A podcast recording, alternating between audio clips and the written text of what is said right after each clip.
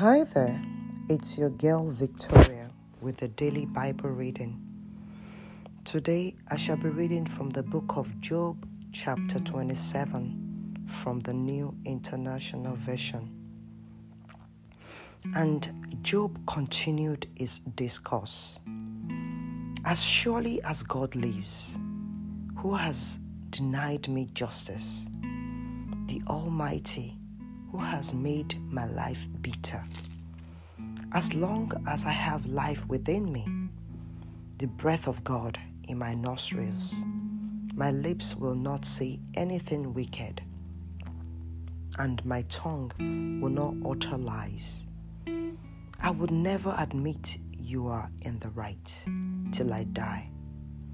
I would not deny my integrity. I will maintain my innocence and never let it go. My conscience will not reproach me as long as I live. May my enemy be like the wicked, my adversary like the unjust. For what hope have the godless when they are cut off? When God takes away their life, does God listen to their cry when distress comes upon them? Will they find delight in the Almighty? Will they call on God at all times? I will teach you about the power of God. The ways of the Almighty I will not conceal. You have all seen this yourselves. When then this meanest talk? Why is the fate God allots to the wicked the heritage a ruthless man receives from the Almighty.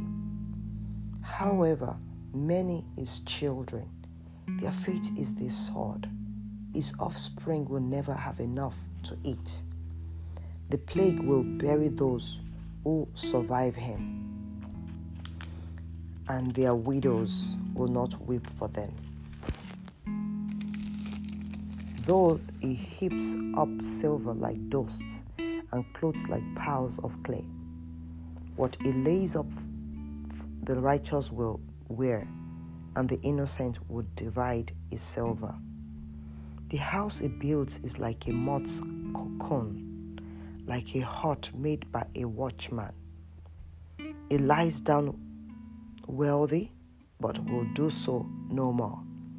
When he opens his eyes, all is gone. Terrors overtake him like a flood. A tempest snatches him away in the night. The east wind carries him off, and he is gone. It sweeps him out of his place. It hauls itself against him without mercy, as he flees headlong from his power. It claps its hands in derision and hisses him out of his place. This is the end of the reading for today. May the Lord bless His word and may He lay a word in your heart today. In Jesus' name, Amen.